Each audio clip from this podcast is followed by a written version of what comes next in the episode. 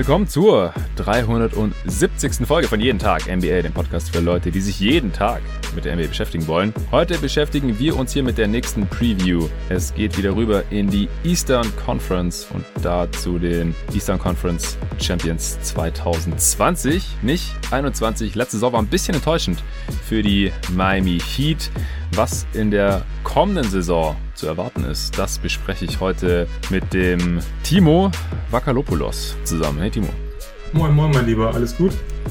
Jo, die Hörer sollten dich ja schon kennen, denn wir haben äh, zusammen über die Miami Heat gesprochen, nachdem sie von den Milwaukee Bucks gesweept worden waren. Beziehungsweise da stand es erst 0-3, oder? Ich glaube, ja, ich ja, glaube, ja. wir haben schon beim Stand von 0 zu 3 aufgenommen. Ja, und dann war halt die Frage, ob wir nochmal oder ob es zu Ende ist. Und naja, das hat sich dann, glaube ich, zwei Tage später erledigt gehabt. Ja, genau. Also wir haben auch gesagt, ob das jetzt in 5 oder in 4 zu Ende ist, das äh, macht den Kohl da nicht mehr fett. Äh, die drei Niederlagen, also das erste Spiel war noch relativ knapp gewesen, aber die folgenden zwei waren dann auch so deutlich, dass einfach klar war, das wird keine enge Serie mehr. Also, du bist glühender Miami Heat Fan. Äh, Ich bin ja auch ein bisschen Miami Heat Sympathisant. Wir haben vorhin festgestellt, dass wir beide hier in unserem Heat Gear da sitzen. Ich im 2012 13er Championship Gear und äh, du hast auch so ein Heat Shirt an. Also äh, wir sind vielleicht ein bisschen biased hier heute, du natürlich auch vielleicht ein bisschen mehr als ich, aber auf der anderen Seite beschäftigst du dich natürlich auch mehr mit den Miami Heat als wahrscheinlich die aller, allermeisten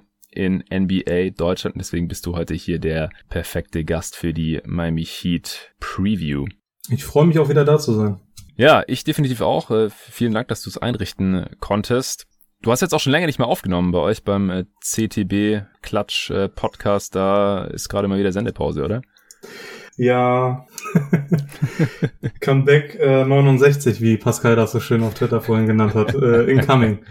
Nee, also ja, es war halt ein bisschen turbulent die letzten Wochen und Monate. Also ein bisschen Pause war geplant nach der, nach der Saison. Wann sollte eigentlich, dann kam aber wieder was dazwischen, wie das dann manchmal so ist. Ja, und dann äh, beide voll berufstätig, ne? Mhm. Ähm, Pascal gerade fertig mit seinem Studium und jetzt natürlich auch aktiv als Lehrer und Den habe ich auch rekrutieren können hier für die Netz-Preview dann natürlich. Und bei mir halt äh, die Ausbildung, ne, hatte ich ja beim letzten Mal erwähnt, mein Mhm. Examen, mein Pflegeexamen. Das ist natürlich jetzt auch alles so ein bisschen, ähm, was zeitaufwendig ist und dass man halt auch ein bisschen planen muss und dementsprechend ähm, musste da dann leider der Podcast wieder so ein bisschen drunter leiden. Ist halt die Frage, wann und äh, wo da der richtige Ort ist, ne? Aber wir sind ja alle Ja. gut abgedeckt mit jeden Tag NBA. Ja, danke, Mann. Also ich freue mich auf jeden Fall auch auf eure nächste Aufnahme. Ich höre den Pod echt sehr, sehr gerne. Sehr lockerer, äh, wie sagt ihr immer, Barbershop. Barbershop-Talk. Ja, genau. es kommt sehr, sehr gut hin. Aber ja, wenn dann halt mal ein paar Wochen oder sogar Monate Sendepause ist für so ein Hobbyprojekt auch vollkommen in Ordnung. Das war früher bei GoToGuys Wired, bei meinem alten Podcast, nicht anders. Damals, äh, was sehr regelmäßig war, waren halt immer die 30 Preview-Pods vor der Saison, aber die restliche NBA-Saison, da war dann oft auch mal eine Weile irgendwie ein bisschen Sendepause. Aber dieses Format hier, das hat schon äh, Tradition. Wir nehmen jetzt heute trotzdem die erste Heat-Preview auf, glaube ich, ever, oder? Das ist ein kleines Debüt. Ja, genau. Mein, äh, mein richtiges Debüt bei dir habe ich mit der Bugs Heat Serie, glaube ich, gegeben. Ja, stimmt, das war das erste Mal hier. Das müsste die erste Preview sein, ja. Ja, sehr, sehr schön. Ähm, ja, ich glaube, über die Playoffs müssen wir nicht weiter sprechen. Das war relativ enttäuschend. In der Regular Season war es bei den Heat ja auch alles andere als einfach, hat einen sehr schweren Start ähm, mit einem Covid-Outbreak. Äh, Jimmy Butler hat eigentlich eine sehr, sehr starke Saison gespielt, dann relativ enttäuschende Playoffs. Das wurde ja auch beim jeden Tag NBA Top 30 Spieler für die kommende Saison Podcast-Projekt nochmal ein bisschen rekapituliert. Ich habe ihn auch trotzdem sehr deutlich als All-NBA-Spieler gesehen für die Regular Season. Ich hatte ja auch einen kleinen Rant abgelassen, dass er kein All-Star geworden ist. Genauso Bam Adebayo fand ich ein bisschen lächerlich. Das Team selbst hat sich dann ja auch noch verstärkt mit Ariza, der noch Free Agent war und mit äh, Dwayne Dedman. Äh, Dwayne Dedman hat man jetzt auch halten können im Sommer. Trotzdem hat man da jetzt ziemlich umgebaut. Man hat Dragic im Sign Trade für Lowry abgegeben. Man hat PJ Tucker von den Milwaukee Bucks vom, von den amtierenden Champs los eisen können. Man hat mit Lowry noch einen Ex-Champ reinholen können. Man hat mit Markeith Morris einen ehemaligen Champ reinholen können. Also mit diesen ganzen Veteran, äh, Pro Proven Winner Akquisitionen hier, da sieht man ja schon so ziemlich deutlich eigentlich, wo es wieder hingehen soll für Pat Riley. Ganz günstig war das jetzt natürlich nicht. Gerade hier der Deal für Kyle Lowry. Butler hat noch eine fette Extension bekommen, auch Ü30. Wie geht's dir jetzt damit? als Fan. Kannst du das alles nachvollziehen? Gefallen dir die Moves oder findest du auch, dass vielleicht ein bisschen riskant ist? Ich glaube, ähm, was du angesprochen hast, äh, das Alter ist natürlich, dann schwingt da, äh, schwingt da immer eine gewisse oder ein gewisses Restrisiko mit. Ähm, Gerade jetzt bei Jimmy Butler mit der Extension. Äh, Kyle Lowry ist jetzt nun mal auch ein etwas älteres Semester, sagen wir es mal so. Und ähm, da finde ich gerade das dritte Jahr ist natürlich wieder so eine Sache. Ich denke, zwei kann man immer noch sehr gut verkaufen äh, bei Kyle Lowry, ähnlich wie bei ähm, Chris Paul, ohne jetzt da eine Debatte anfangen zu wollen. das geht ja dann auch immer ganz schnell. Also ich, rein vom Prinzip her, so zwei Jahre finde ich eigentlich immer ganz okay. Das dritte Jahr hätte ich gern so gehabt, wie die Suns das mit äh, CP3 tatsächlich geregelt haben. Mhm, Teil garantiert. Genau, aber naja, man kann nicht alles haben. Grundsätzlich, ähm, ich finde es wichtig, dass man Deadman halten konnte. Ähm, finde, er hat sich sehr gut reingefunden in seine Rolle und auch in das Team. Ähm, bringt Energie von der Bank, bringt auch ein bisschen mehr Länge als Bam und eben auch diese Rim Protection, die so ein bisschen den Heat ja seit ein, zwei Saisons mindestens abgeht. Mhm. Für die Minuten, die er spielt, finde ich das absolut in Ordnung. Der Deal war okay. PJ Tucker finde ich, finde ich super nice. Also sowieso ein Spieler, den ich total gern mag. Ähm, natürlich, wenn man den PJ aus äh, Milwaukee bekommt, wäre natürlich grandios für die Heat. Ähm, ich glaube, wir brauchen gar nicht viel darüber reden, was er dem Team alles bringt. Also vom Ding her passt er perfekt in diese Culture, die immer aus Miami so ein bisschen ähm, ja, präsentiert wird. Ich glaube, das, ja. das passt einfach. Allgemein finde ich, das kann man, glaube ich, für alle Akquisitionen so ein bisschen nehmen. Die passen alle so ein bisschen in dieses Bild. So, wir wollen, wir wollen Defense, wir wollen ähm, Moral, Erfahrung, Hustle. Ich glaube, das passt bei allen ganz gut. Ja, Marquise Morris ist halt so ein Spieler, da sprechen wir bestimmt nachher noch mal kurz drüber. Ist jetzt da, bin ich nicht ganz von überzeugt. Schauen wir mal. Da, ja. Ne? ja, äh, Jimmy Extension ist natürlich äh, hui, aber am Ende des Tages wahrscheinlich für Miami ähm, einfach auch ein bisschen alternativlos. Ähm, auch um Jimmy halt langfristig halten zu können, war das, glaube ich, mit der einzige Weg, wo man ihn hätte mit zufrieden stimmen können. Ähm, ja, Kyle Lowry, wie lange hat man an Kyle Lowry gebaggert? Also die letzten anderthalb Jahre mm. bestimmt, dass man da irgendwie äh, Trade-Gerüchte gehört hat und ja, so kleine Flirts am Rande da dann stattgefunden haben. Ähm, am Ende ist er für mich, so gern ich Goran Dragic mag und äh, es tut mir auch immer noch im Herzen weh, ihn nicht mehr im Heat-Jersey zu sehen, aber ähm, rein sportlich gesehen ist es halt ein klares Upgrade. Grundsätzlich, wenn wir den finanziellen Aspekt bei Butler, Laurie und auch Duncan Robinson so ein bisschen beiseite packen, war das für mich eine sehr positive Offseason der Heat mit einem klaren Ziel, was man verfolgt hat. Und wie du eben schon gesagt hast, das ist sehr offensichtlich, auch in der Außenkommunikation. Äh, Mickey Harrison, der Owner zum Beispiel, hat jetzt vor, paar, vor ein paar Tagen auch ganz klar nochmal äh, in einem Tweet deutlich gemacht, dass man ähm, den vierten Titel haben möchte. Hm. Um das kurz nochmal bildlich zu verdeutlichen, da waren die Jungs, standen in der Halle, in der Trainingshalle und die Banner hängen da ja relativ tief hm. und der Winkel war natürlich perfekt, dass man drei Banner gesehen hat. So nach dem Motto, da ist noch Platz für ein viertes. Ähm, also das ist schon ganz klar das Ziel. Ähm, und man verfolgt einen klaren Plan und bis dato ähm, bin ich wirklich eher positiv gestimmt. Okay, ja, das äh, werden wir jetzt hier auch dann noch im Weiteren ausführen, äh, wie gut die Chancen der Heat da dann im Endeffekt stehen. Also ich gehe so in dieselbe Richtung vom Gefühl her. Ich denke, das war jetzt relativ alternativlos hier auch mit diesem Kern und mit den Ambitionen, die dieses Team halt auch hat. Ähm, man war in den Finals gewesen, letzte Saison war, was die Playoffs angeht, enttäuschend. Sie hatten aber auch eine sehr kurze Offseason gehabt und so weiter. Jetzt ist so ein bisschen die Frage gewesen, wo steht man eigentlich gerade mit dem Team und in welche Richtung es jetzt gehen soll. Das ist hier jetzt, glaube ich, mehr als deutlich geworden. Das mit dem grauen Drachen, mit Goran Dragic kann ich auch nachvollziehen, äh, denn er war jetzt immerhin der dienstälteste Miami Heat. Lowry ist aber ein äh, ganz, ganz äh, klares Upgrade auch aus meiner Sicht, auch wenn er sogar noch ein bisschen älter ist als Dragic.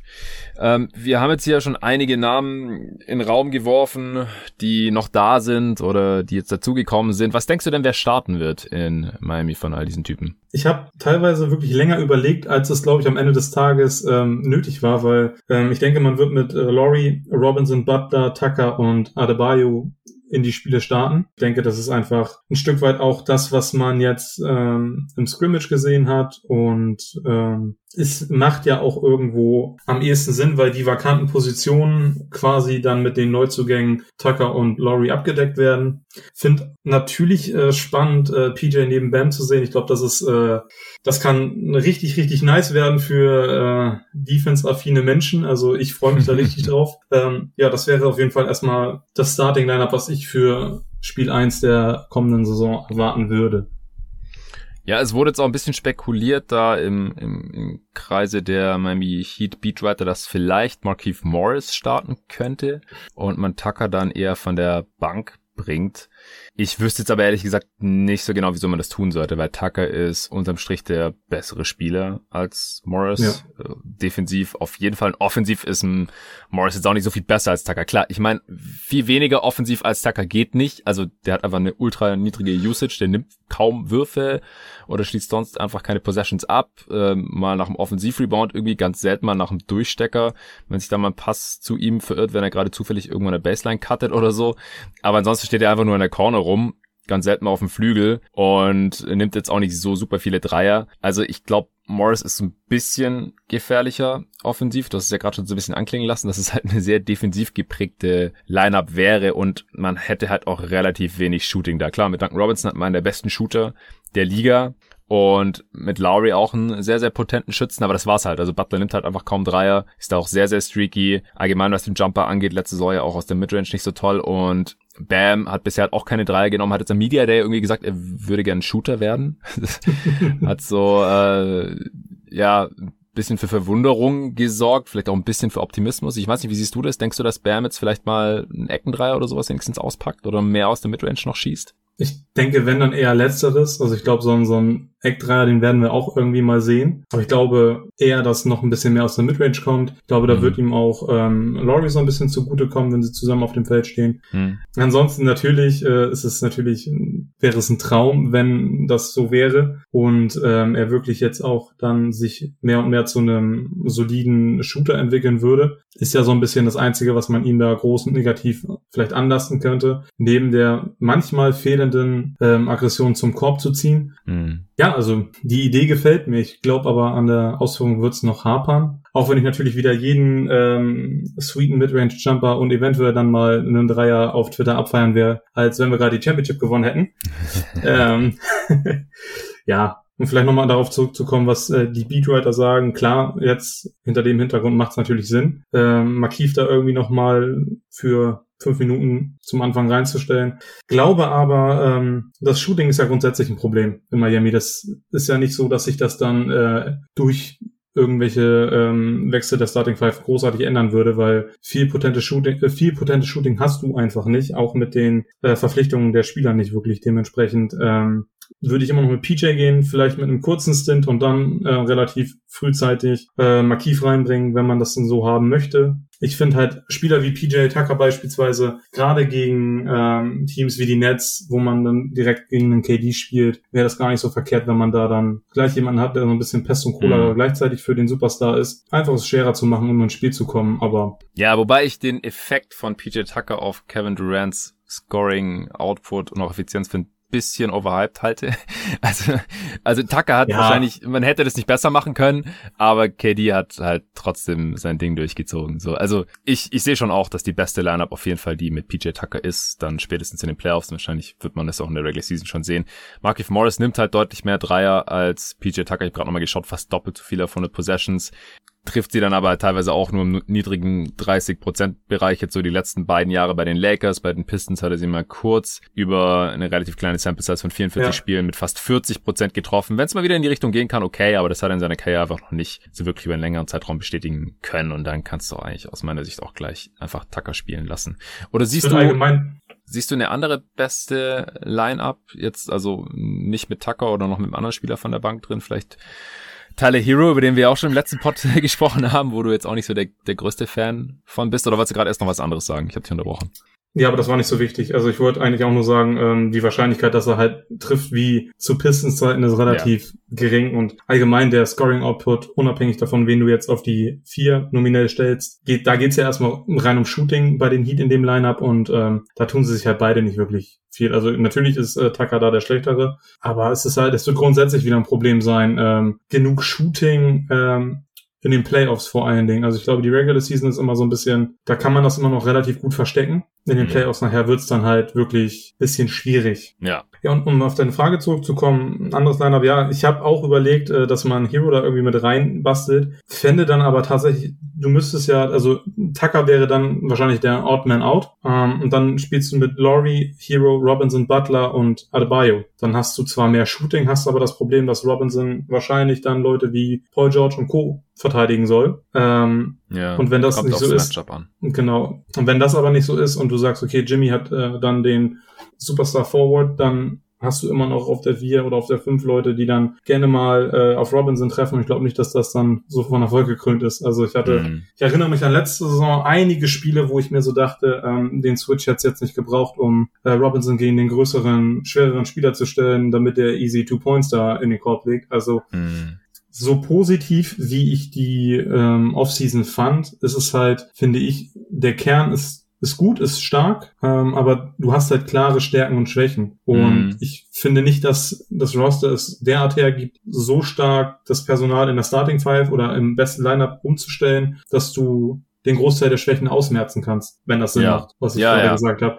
Ja, definitiv. Also ähm, es gibt, also es sind einfach viele One-Way-Spieler, ja, Hero, ja. Robinson, One-Way-Offensivspieler und ähm, mit Tucker. Also Bam und Butler sind keine One-Way-Spieler, auf gar keinen Fall, aber nein, haben nein. halt das sind zu viele Dudes, die an der Dreilinie nicht wirklich respektiert werden, nicht wirklich respektiert werden müssen, die wahrscheinlich viel nebeneinander spielen, weil sie einfach Butler und Bam sind die besten Spieler dieses Teams. Ich glaube auch noch in einem Team mit Lowry und äh, Tucker haben wir jetzt auch schon fünfmal gesagt, der muss eigentlich in die beste fünf mit rein.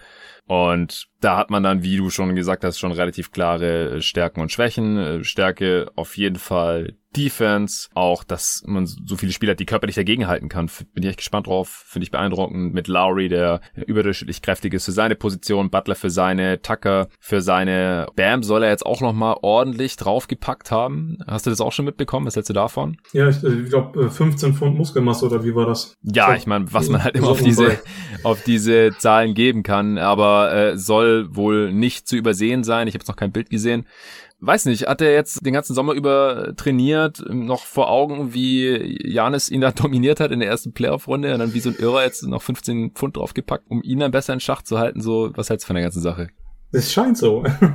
ähm, also ich habe jetzt ein paar Bilder gesehen. Die werden natürlich immer aus den bestmöglichen Winkeln genommen und wenn du da so einen schönen Schwarz-Weiß-Filter drauflegst, ne, auf diesen schwitzigen Körper, dann sieht das natürlich alles schon ein bisschen stabiler aus. Also es ist immer schwierig zu sagen. Ähm, ich glaube, so richtig sagen kann man das erst, wenn man ihn wieder spielen sieht. Ja. Grundsätzlich ist es wahrscheinlich nicht verkehrt, wenn er ein bisschen Muskelmasse draufpackt. Vorausgesetzt natürlich die Grundgeschwindigkeit und der Antritt bleiben halt auf demselben Niveau. Weil ich glaube, ein Spieler wie Bam Adebayo, der grundsätzlich ein bisschen anders heißt für die Position ist, die er bekleidet, im Vergleich zu seinen Gegenspielern, ähm, müsste dann schon in den mhm. meisten Fällen immer noch auch über die Schnelligkeit kommen.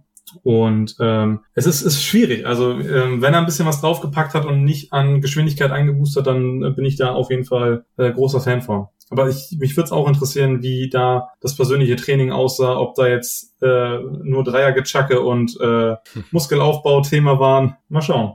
Ja, ich mache mir bei den Heater eigentlich nicht so die Sorgen. Also sind ja berühmt berüchtigt natürlich für ihre Trainingsprogramme. Ich denke, das wird schon funktionale Muskelmasse sein. Also ich glaube nicht, dass er jetzt großartig langsamer wird oder weniger Spritze. Ja, gehe ich auch von aus nicht mehr so hoch springen kann oder irgendwelche Sachen. Und er hatte halt den Frame, dass da noch ein bisschen was drauf gepasst hat, war noch relativ jung. Da mache ich jetzt eigentlich nicht so die Sorgen. Ich bin gespannt auf die Shooter-Geschichte, ob er jetzt wirklich mal ein paar Dreier nimmt, wenigstens, dass er bestrafen kann, wenn er offen stehen gelassen wird. Aber ansonsten kann ich mir sehr gut vorstellen, dass Bam noch mal einen Schritt nach vorne macht, nachdem er in der letzten Saison schon in der Regular Season zumindest einen kleinen Breakout hatte. Siehst du sonst auch irgendwelche Breakout-Kandidaten? Oh, schwierig. Ähm, ich könnte mir das jetzt einfach machen und davon ausgehen, dass Tyler Hugh eine bessere Saison spielen wird als letzte Saison. Der soll auch und draufgepackt haben, by the way. da, aber der hat ja auch von einem niedrigen Level begonnen mit dem Muskelaufbau. Ja, aber das war sogar auch als Trainingsziel vorgegeben von den Heat. Also die haben schon, also was man aus Speedrider-Kreisen hört, also die haben schon darauf Wert gelegt, dass er ein bisschen rauflegt. Ähm, das soll er auch gemacht haben. Ich finde auch bei ihm sieht man das tatsächlich. Also ich habe jetzt ein, zwei Bilder ähm, von ihm in der Halle gesehen und ich finde doch, das, das sieht man bei ihm schon ein bisschen eher. Ansonsten, ja, ist halt schwierig, ne? Du hast halt Spieler, äh, einen Max Juice, der ja zum Ende der Saison auch einige ähm, solide Spiele hatte, ne? The Juice is loose und so.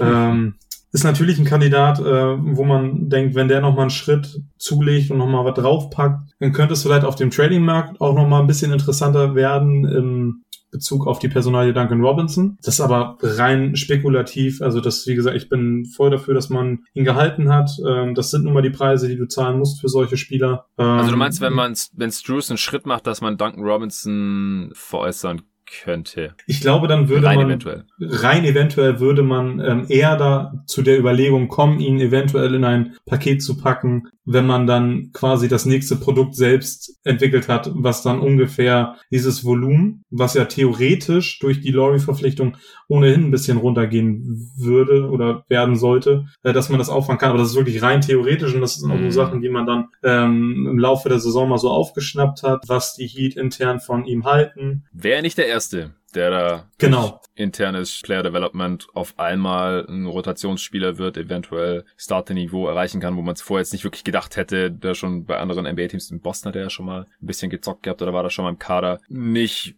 die Chance hatte oder nicht den Schritt gemacht hat. Auch Gabe Vincent wird doch jetzt eigentlich im Prinzip der Backup-Point Guard sein, oder? Man hat ja einfach keinen anderen jetzt. So ein bisschen. Ja, ja, das ist richtig. Soll auch, ich kann immer nur vom Scrimmage reden, weil da ist ja noch nicht viel gelaufen bei den Heat, ähm, soll da auch in der Second Unit dann viel Ballhandling übernommen haben wenn er nicht mit äh, Tyler Hero auf dem Feld stand. Also wenn Hero mit auf dem Feld steht, ist es dann immer noch deutlich, dass er viel Ballhandling übernimmt. Ich glaube, das ist auch mhm. immer noch so gewollt. Es ist schwierig mit Breakout-Spielern ähm, dieses Jahr, finde ich, bei den Heat. Dann hast du mit Omar Yurtseven natürlich jemanden, der eine starke Summer League gespielt hat. Aber mhm. grundsätzlich sind die Heat ja, ich weiß noch damals ähm, mit Whiteside, als da der Stern so ein bisschen aufging, etwas langsamer, was es dann dann darin heißt, die Spieler dann auch über mehrere Minuten im Spiel zu integrieren. Also weiß ich nicht, ob die Rolle da eventuell schon so groß ist, dass man sagen kann, okay, da hat man so viel gesehen, das könnte einer werden für. Ähm, deswegen, also meine Antwort wäre hier jetzt eigentlich wirklich würde hier tatsächlich mit äh, Tyler Hero gehen, weil ich glaube, dass er eine solidere Saison spielen wird als letzte Saison. Ja, wäre auch dringend nötig und dass er die Anlagen hat, das hat er ja schon äh, mehr als nur ansatzweise gezeigt gehabt in der Bubble eben. Aber ja. dass er letzte Saison enttäuschend war, das haben wir das letzte Mal hier zusammen im Pod schon besprochen, weil in den Playoffs war das ja auch wieder ein Problem. Ist jetzt natürlich ähm, von Nachteil für uns, dass die dass das erste Preseason-Spiel der Heat erst heute Nacht ist. Also wenn der Pod erscheint, dann äh, war das schon gegen die Hawks, aber gut, Preseason, da kann man auch mal mehr, mal weniger rauslesen. Das äh, reißt jetzt hier auch nicht raus. Und immerhin äh, weißt du ja schon, was bei den Scrimmages abging jetzt im, im Training Camp. Gibt's noch Stärken und Schwächen, über die wir noch nicht gesprochen haben? Also ich glaube, Shooting, Defense, das haben wir jetzt hier zu Genüge ausgeführt. Haben wir jetzt noch irgendwas gar nicht besprochen? Ich würde vielleicht noch die Pace in den Ring werfen. Mhm. Also ich würde sagen, ähm, es ist ja durchaus äh, bekannt, dass die Heat seit Jahren, gefühlt seit Jahrzehnten, relativ langsame Pace spielen. Ich könnte mir aber vorstellen, dass man äh, da einen Schritt nach vorne macht. Also ich glaube nicht, dass man da jetzt Quantensprünge sieht und die Jungs dann wirklich Run and Gun spielen. Das so ist es nicht gemeint.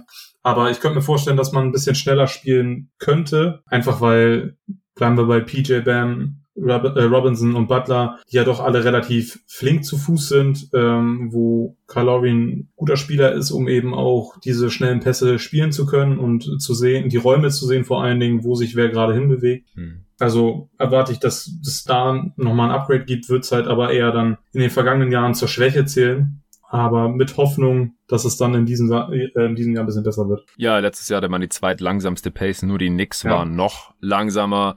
Äh, Bam Adebayo hat jetzt auch am Media Day gesagt, dass er mithelfen möchte, die Pace zu pushen. Also kann mir auch wieder Grab-and-Go-Situation von ihm vorstellen. Er hatte das Ballhandling, um den Ball auch mal ein bisschen nach vorne zu pushen, äh, Outlet-Pässe dann zu spielen oder von der Mittellinie. Und die Raptors mit, also wo Kyle Lowry letzte Saison noch gespielt hat, die waren immerhin im Mittelfeld, was die Pace angeht, auf Platz 13. Also könnt mir auch vorstellen, dass man da ein bisschen hochkommt. Aber Pace an sich ist ja noch kein Qualitätsmerkmal. Also nur wenn man schnell spielt, schnell Abschlüsse findet oder schnell den Ball verliert auch, äh, heißt es ja nicht, dass man eine gute Offense hat. Aber kann mir schon vorstellen, gerade weil man halt im Halbfeld wahrscheinlich Probleme haben wird mit den allermeisten Lineups wegen des fehlenden Spacings und Shootings, der, dass man halt versucht, ein bisschen mehr über die Transition zu kommen. Ja, guter Punkt. Da wollte ich mit hin eigentlich. Ähm, sehr laienhaft ausgedrückt von mir, aber nee, äh, gar nicht. schön, dass du wenigstens wusstest, wo ich damit hin möchte. Das war so ein bisschen der Gedanke dahinter. Also, ich fand zwar klar. Dass man da eben einfach ähm, versucht, die eine Schwäche so ein bisschen zu übertönen ja. mit einer vielleicht neu gewonnenen Stärke. Und ansonsten, ich glaube, das Team ist halt sehr, sehr klar in Stärken und Schwächen zu unterteilen. Also ich glaube, wir haben andere Teams, wo es ein bisschen schwieriger werden würde. Ich denke, die Heats sind einfach ähm, defensiv orientiertes Team mit sehr viel Erfahrung, sehr viel Veteran Leadership, ähm, was aber weiterhin Probleme im Shooting haben wird, im Halbfeld haben wird. Ja, wenn man dann da so ein bisschen mit der Pace anziehen kann und dadurch in Transition ein bisschen mehr ja, Chancen sich erarbeitet, ähm, könnte es halt dann doch mal ein bisschen besser aussehen. Das denke ich doch auch. Dass das Team, vor allem die Starting Five, nominell defensiv sehr gut besetzt ist. Mit Deadman kommt ja, wie du vorhin auch schon erwähnt hast, noch ein solider Veteran Rim Protector mit rein. Denkst du, da ist, was denkst du, was defensiv möglich ist? Letztes Jahr hatte man die acht beste Defense am Ende des Jahres. Also wie gesagt, das war eine sehr, sehr wilde Saison für die Miami Heat. Der, oder denkst du, sogar Richtung Top 5 gehen könnte? Was erwartest du da? Schwierig. Ähm, ich glaube, prinzipiell ist es Talent da, um Top 5 anzupeilen. Ich glaube, da ist man variabel genug, um das aufbieten zu können. Es kommt halt irgendwo ein Stück weit auch darauf an, wie halt eben die, ich sag jetzt mal, Allstars an Minuten auch spielen. Ne? Es ist halt mhm. schön und gut, wenn du dann 30 Minuten lang starke Defense hast, wenn dann aber den Bankminuten, worauf es dann ja am Ende des Tages meistens auch bei den Heat hinausgelaufen ist, wenn dann mhm. wirklich die Bankunit hattest und dann bist du oft überrannt worden, weil einfach defensiv da gar nicht so viel ging. Deswegen vielleicht auch nochmal, um darauf zurückzukommen, könnte ich mir sogar vorstellen, dass ein bisschen mehr Inside-Info von den Beatrider war und dass man wirklich mit Morris versucht zu starten und PJ einfach mit Leuten wie Hero und äh, phasenweise dann auch Gabe Vincent zu paaren, damit man da überhaupt irgendwie ein Stück weit ähm, jemanden hat, der da gut on-ball verteidigen kann. Ähm, ich glaube, das sollte auch einfach das Ziel sein mit dem, mit dem, äh, mit der Starting Five, mit dem Roster und auch mit den ähm, Zugängen, dass man sagt, okay, Offensiv, wie gesagt, wir haben da unsere Probleme, kennen wir, wissen wir, haben wir nicht viel für getan, dass es jetzt besser wird mit den Zugängen, aber defensiv können wir noch mal eine Schippe drauflegen und ähm, das ist auch so ein Stück weit das, was ich erwarte, also dass man wirklich wieder richtig in die elitäre, äh, in die elitären Reihen der Defense-Teams reinstößt. Ja, also mich würde es fast wundern, wenn das Team mit diesem Spielermaterial von Spo gecoacht nicht Richtung Top 5 geht. Also sie waren jetzt auch nicht so weit weg von Top 5 in der vergangenen Saison. Äh, das, das halte ich schon für sehr sehr, realistisch. Das, ich glaube, das können auch ein Duncan Robinson und äh, ein Tyler Hero dann nicht wirklich runterreißen. Aber offensiv, da wird's es, glaube ich, ein bisschen spannender. Da war man in der letzten Saison auch schon unterdurchschnittlich, äh, laut Cleaning the Glass auf Platz 19 am Ende. Denkst du, das kann besser werden mit diesem Team oder wird es wieder irgendwo da unten einpendeln? Also ich halt viele, viele Stücke, auf große Stücke auf Kyle Lowry und ich denke, ähm, dass alleine mit dem, was er mitbringt, durchaus zumindest ein solider Mittelfeldplatz, was das Offensivrating angeht, drin sein sollte. Mhm. Aber es ist natürlich, wir haben es gefühlt in jedem zweiten Satz erwähnt, ist halt schwierig. Ne? Wenn du nicht genug Shooting hast in den Teams, ist es heutzutage einfach total schwierig zu sagen, okay, wir spielen da irgendwie in die Top 10, Top 12 mit, was ja. die Offensive angeht. Wenn man es umsetzen kann, dass man in Transition besser wird, dass man vielleicht auch einfach mal einen Dreier mehr trifft, dass Jimmy vielleicht auch mal ein, zwei mehr Spiele hat, wo er vernünftig den Dreier trifft, dann kann man vielleicht, also so ein bisschen solide Mitte, so 12 bis 15 anpeilen. Wie gesagt, das wäre nicht das, worauf ich jetzt mein Geld setzen würde. Also ich denke auch eher Richtung Durchschnitt wahrscheinlich. Damit es überdurchschnittlich werden kann, müssen ein paar Spieler sich relativ deutlich weiterentwickeln. Ähm, und da kommen wir dann eigentlich auch schon direkt äh, zum nächsten Punkt und das ist der, der Best Case. Was äh, muss aus deiner Sicht passieren, damit der erreicht werden kann und wie hoch hinaus kann es denn gehen für die Miami Heat? Also einmal, was die Anzahl der Siege angeht und was das dann vielleicht auch in der Conference, in der Platzierung im Playoff-Rennen bedeutet. Jetzt kommt dann wieder der Cocky Heat-Fan in mir durch. Ja, bitte. Aber wir haben ja gesagt, Best Case, Worst Case und dann irgendwo pendelt es sich dann wahrscheinlich dazwischen ein.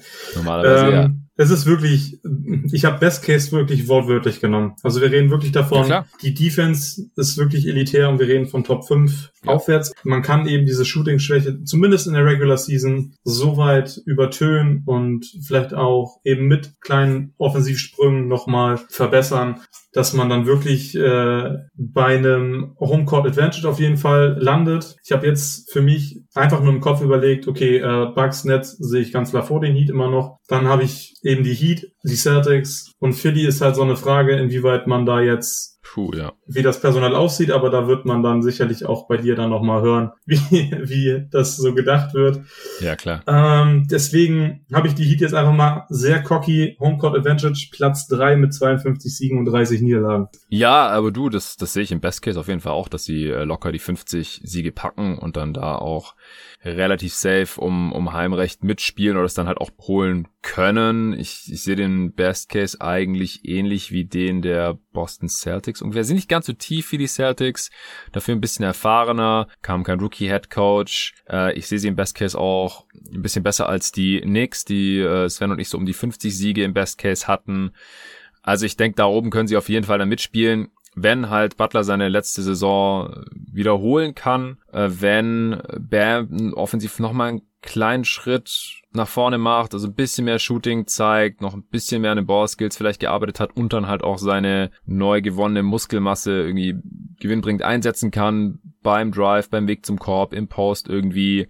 Dann Tyler Hero muss auf jeden Fall einen Schritt nach vorne machen, was nichts Ungewöhnliches wäre im dritten Jahr in der Liga. Und was ja da auch mal jetzt betont wurde, war, es ist seine erste richtige Offseason jetzt gewesen, weil die letzte, die war einfach sehr, sehr kurz. Die erste NBA-Saison, die Rookie-Saison, die ist immer sehr, sehr hart. Äh, und dann nach der Bubble Finals Run, wo er auch relativ viel gespielt hat, dann sehr kurze Offseason, dann ging es direkt wieder los.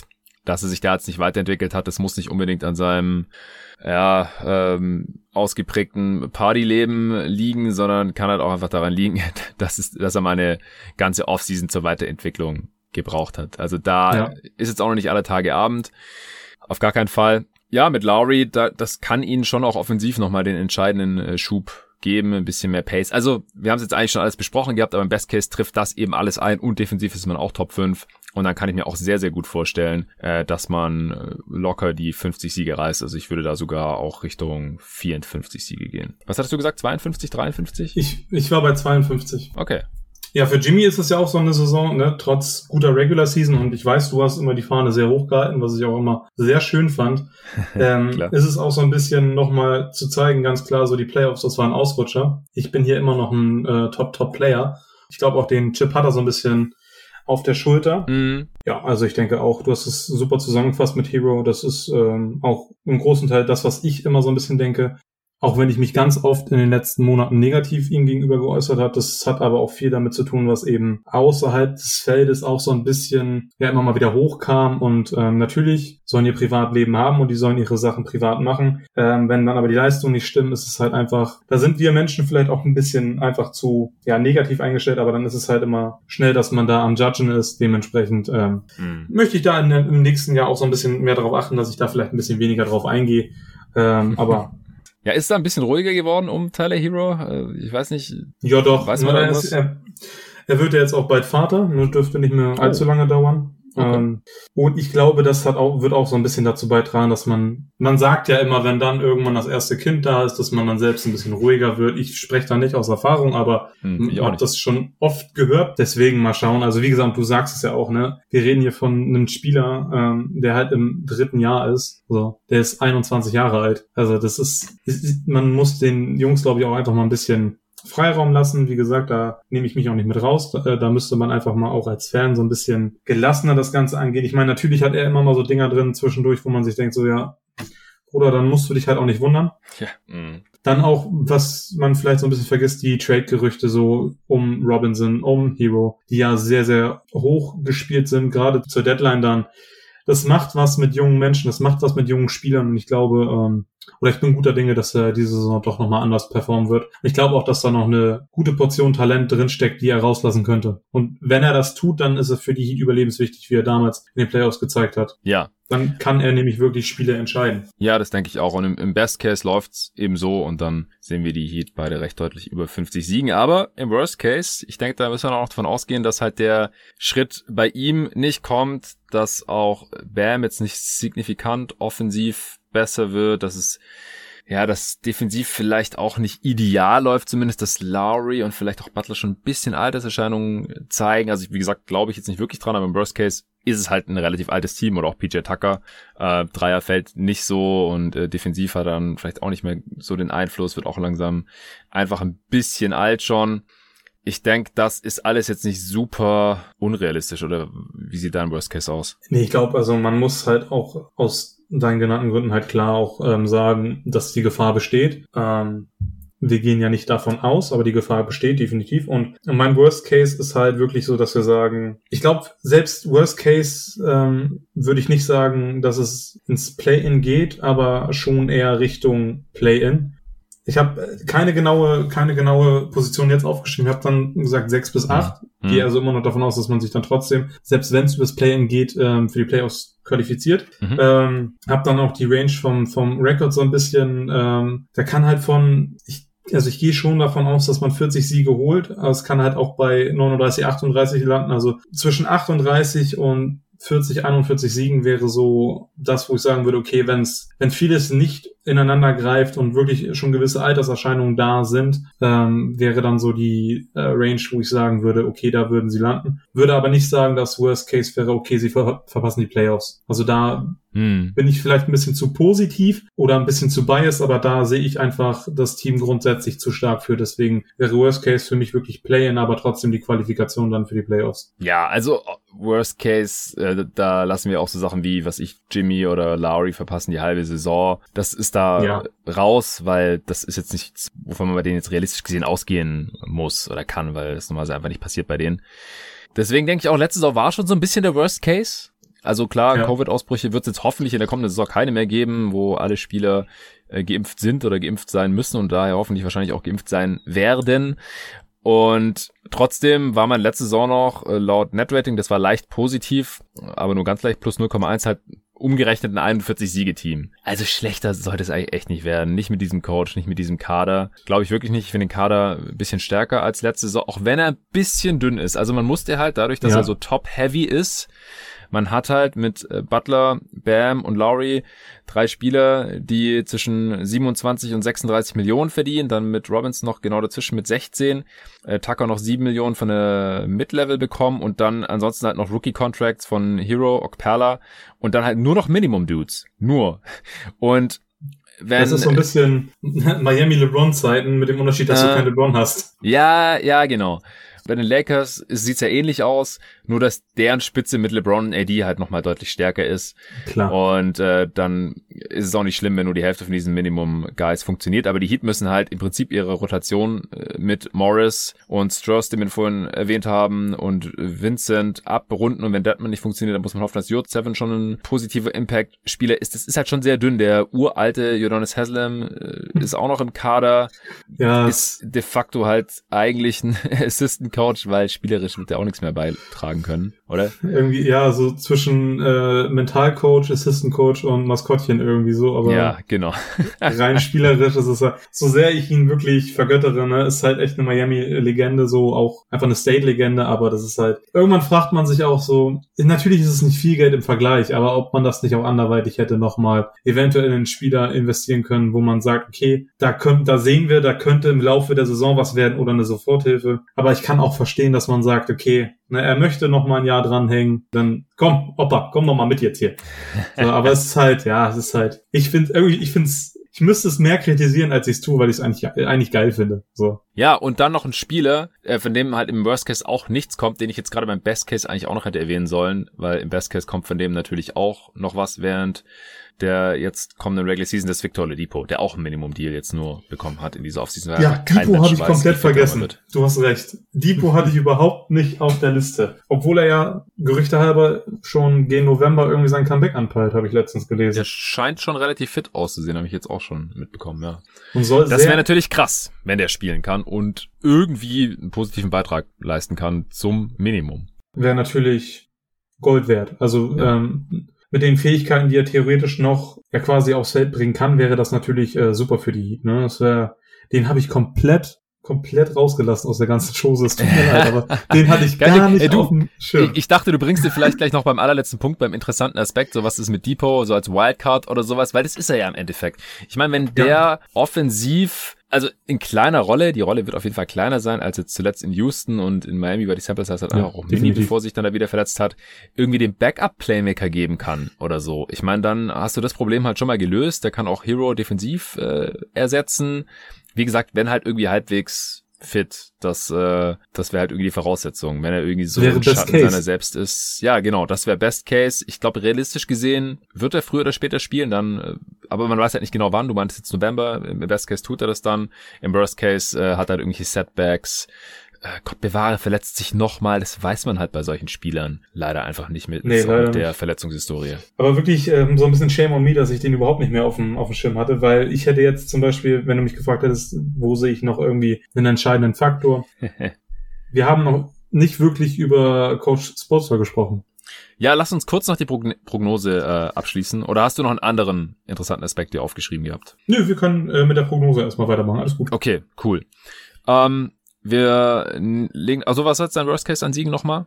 Du hast auch so um die 40 gesagt. Ich brauche eine Zahl von dir. Ja, 40, 40. Ja, ich sag 41.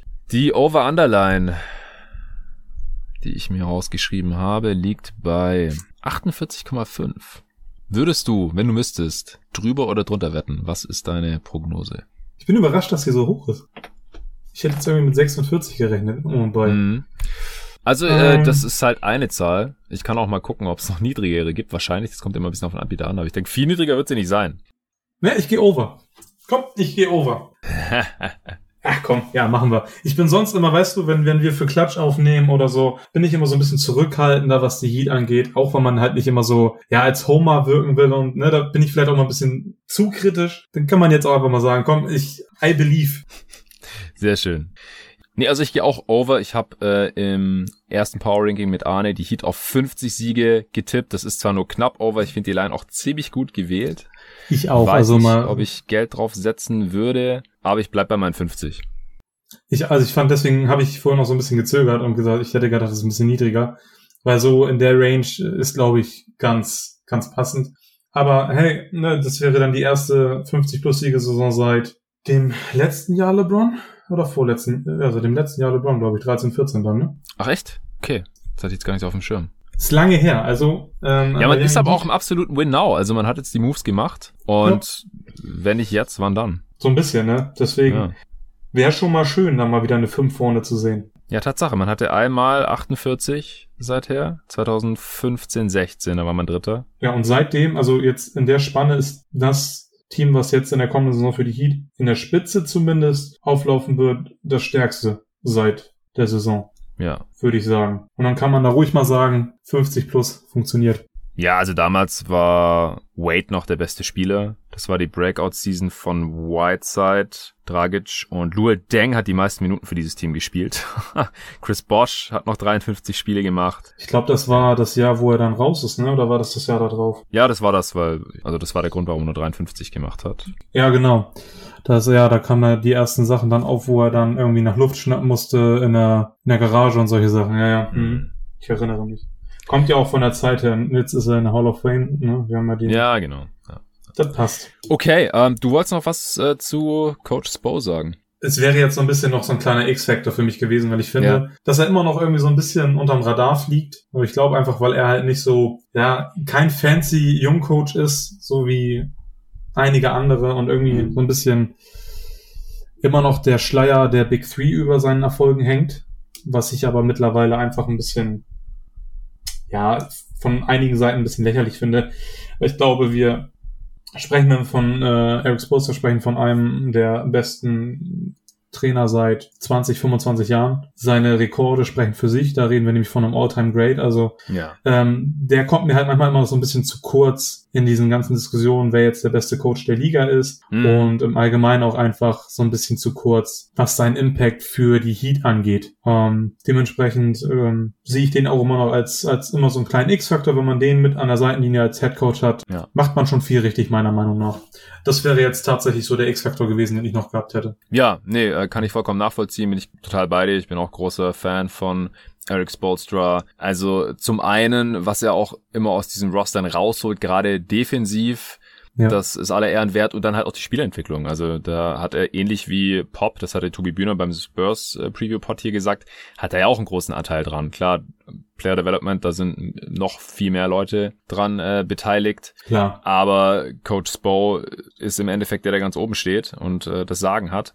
Und die Heat pumpen halt echt im Schnitt ein Rotationsspieler pro Saison irgendwie irgendwo raus und äh, das ist auch sein Verdienst. Nee, also wir haben halt wenig über ihn gesprochen. Ja, ich habe ihn nur hier und da mal erwähnt, habe gesagt, so ja, komm mit dem Coach, da musste schon drin sein irgendwie 50 Siege oder im Best Case halt irgendwie 54.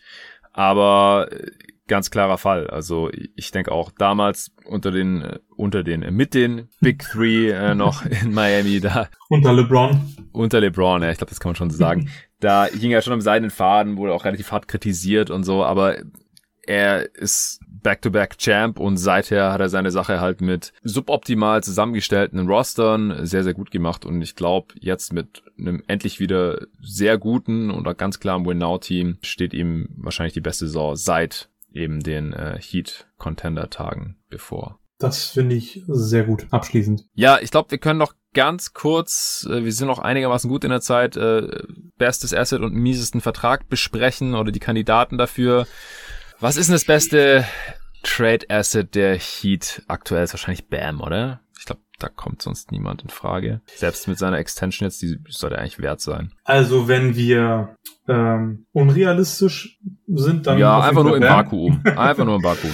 ähm, ja, dann ist es wahrscheinlich einfach vom Gesamtpaket her definitiv. Äh, ja, es ist einer der, der besten U25-Spieler. Ja. Borderline All-NBA All-Star, je nachdem. Also wie gesagt, aus meiner Sicht hätte letztes Jahr All-Star werden müssen. All-NBA ist sicherlich auch ein Kandidat die kommenden Jahre. All-Defensive Team auch. Also ja. Ja, also ich denke definitiv, also das wäre dann Bam. Ähm, könnte mir auch tatsächlich vorstellen, ähm, dass wenn Tyler Hero dann nochmal anknüpft an die Playoffs damals und das hm. konstant liefert, dass er halt nochmal so einen gewissen Markt, ja, so einen Marktwert auch irgendwie sich erspielen kann. Ähm, grundsätzlich aber sind das auch die einzigen beiden, wo ich sagen würde, okay, da ist jetzt spielerisch und überhaupt genug da, um zu sagen, das ist wirklich nochmal so ein richtiges Asset, weil der Rest, wie du vorhin schon gesagt hast, das Team ist sehr alt. Auch ein Duncan Robinson ist nicht der jüngste mhm. und ähm, vergisst man leicht.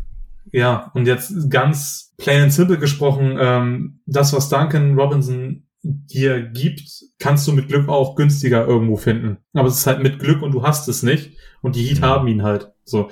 Das ist so ein bisschen, es klingt jetzt negativer, als es eigentlich gemeint ist, aber ich hoffe, die Zuhörer verstehen, wie das gemeint ist. Also ich halte sehr viel von, ich mag den total gerne, aber ich glaube, da ist der Vertrag immer so ein bisschen das, was abschrecken würde. Ja. Ähm, er ist halt ein Shooter, der 13 Punkte pro Spiel macht. Sehr, sehr starker Shooter, riesen Gravity, auch auf Movement und so weiter. Aber er ist halt das und damit relativ eindimensional und defensiv anfällig. Und äh, da dann halt, ja, 16, 18 im letzten Vertragsjahr bis zu 20 Millionen zu zahlen, das ist schon relativ tough mit steigendem Cap besser zu verkraften, aber ich verstehe auf jeden Fall, was du meinst. Also ich kann mir schon vorstellen, dass Tyler Hero mit Rookie Deal nach einer starken Saison dann auch das bessere Trade Asset ist. Ja. Genau. Schlechtester Vertrag, ja, ich denke, das machen dann wahrscheinlich jetzt wahrscheinlich in dieser Saison, sehr sicher nicht in dieser Saison, aber dann in Zukunft irgendwann Kyle Lowry und Jimmy Butler untereinander aus. Also vor allem Jimmy Butler, die letzten beiden Vertragsjahre 2024, ja. 25 und dann noch eine Play Option 25, 26 kriegt halt über 50 Millionen. Puh, mit dann 36, das, das äh, könnte tough werden. ich wollte auch gerade sagen, das könnte äh, in ferner Zukunft richtig wehtun. Auf der anderen Seite könnte man vielleicht jetzt auch einfach mal locker sagen, gefühlt ist jetzt doch wieder jeder, jeder Vertrag irgendwie so ein bisschen tradebar in der Liga. Ja, tradebar wird es schon sein. Also das, das Aber das ist halt. Also die nächsten Jahre wahrscheinlich schon noch. Es ist halt trotzdem, wenn du wirklich nur den Vertrag siehst und das Alter mit einbeziehst und eben auch die Art und Weise, wie er Basketball spielt, ähm, mm. spielt er ja auch eine große Rolle. Ich glaube, ähm, ohne die beiden jetzt vergleichen zu wollen, du zahlst einen Steph Curry mit 36 immer noch gerne 15 Millionen im Jahr. So einfach, weil du weißt, dass sein Skillset Natürlich hängt es auch von seiner Athletik ab, um Gottes Willen, aber ich glaube, das ist immer noch ein bisschen besser im Alter zu, zu transformieren, ja, ja. als wenn du einfach komplett über deine Athletik kommst und über dein Herz und über all das, was Jimmy Butler so auszeichnet. Und das wird dann halt irgendwann halt schwieriger zu verkaufen. Ich würde tatsächlich sagen, so der Jimmy, äh, der, der Jimmy Trade, Der Jimmy-Vertrag ähm, wäre bei mir an eins, weil ich glaube, ähm, Laurie hat noch zwei gute Jahre in sich und das dritte Jahr wäre dann irgendwo noch ein Stück weit zu verkraften, weil ich dann jetzt davon ausgehe, dass Jimmy äh, zu der Zeit noch gut genug sein wird, um das so ein bisschen zu puffern und eben auch erwarte, dass Leute wie Adebayo und Hero halt nochmal einen Schritt nach vorne machen und eben das Team dann anderweitig tragen. Dann denke ich, kannst du auch immer noch, natürlich tut der Vertrag weh, aber dann kann man immer noch einen Kyle Lowry so ein bisschen in einem System verstecken, besser verstecken, als es dann mit Jimmy und 36, ja, mit 36 und einem Vertrag von 50 Millionen dann der Fall ja, wäre. genau. Ja, genau. Also ich glaube, bei Lowry ist das Desasterpotenzial einfach dadurch gedeckelt, dass der Vertrag nur drei Jahre lang ist. Das ist halt der große Genau. Unterschied zu Jimmy Finde ich Butler. auch. Okay, mein Lieber, dann würde ich sagen, äh, wären wir durch. Das dürfte jetzt so ähm, eine der längeren Previews gewesen sein, aber ist ja auch ein bisschen was passiert bei den Miami Heat in der Sorry. Offseason. Alles gut. Und äh, so glühende Fans wie du haben dann auch Spaß dran, ein bisschen ausführlicher über Team zu quatschen. Äh, Gar kein Thema, dafür habe ich dich ja auch hier reingeholt. Ja, du musstest jetzt so ein bisschen darunter leiden, dass wir halt selbst nicht so viel recorded haben. Da hatte ich halt ein bisschen mehr zu sagen, glaube ich. Ja, ja, ja, ja. Ich glaube, das hat man ein bisschen gemerkt. Aber alles gut. Also, wie gesagt, dafür habe ich dich hier reingeholt. Und vielen Dank, dass du dir heute an deinem ersten Urlaubstag die Zeit genommen hast, um mit mir noch diese Preview aufzunehmen. Sehr gern und vielen Dank, dass du mich wieder eingeladen hast. Hat wieder Spaß gemacht. Immer. Immer ein, ein Riesenspaß und auch eine kleine große Ehre, dann hier zu Gast zu sein. Okay, Mann. Dann äh, vielen Dank auch allen fürs Zuhören. Äh, wenn ihr Timo auch auf äh, Twitter folgen wollt, dann äh, könnt ihr das tun unter @timo_ctb, richtig? Genau. Und äh, dem Account eures Podcasts natürlich auch unter wie ist da das Handle? Klatsch CTB, wenn ich mich nicht gerade mit Instagram verwechsel, aber ich glaube Klatsch CTB müsste es sein. Kann ich kurz gegenchecken. Ja, genau, stimmt. Klatsch CTB. Morgen geht's hier weiter mit der nächsten Preview. Bis dahin.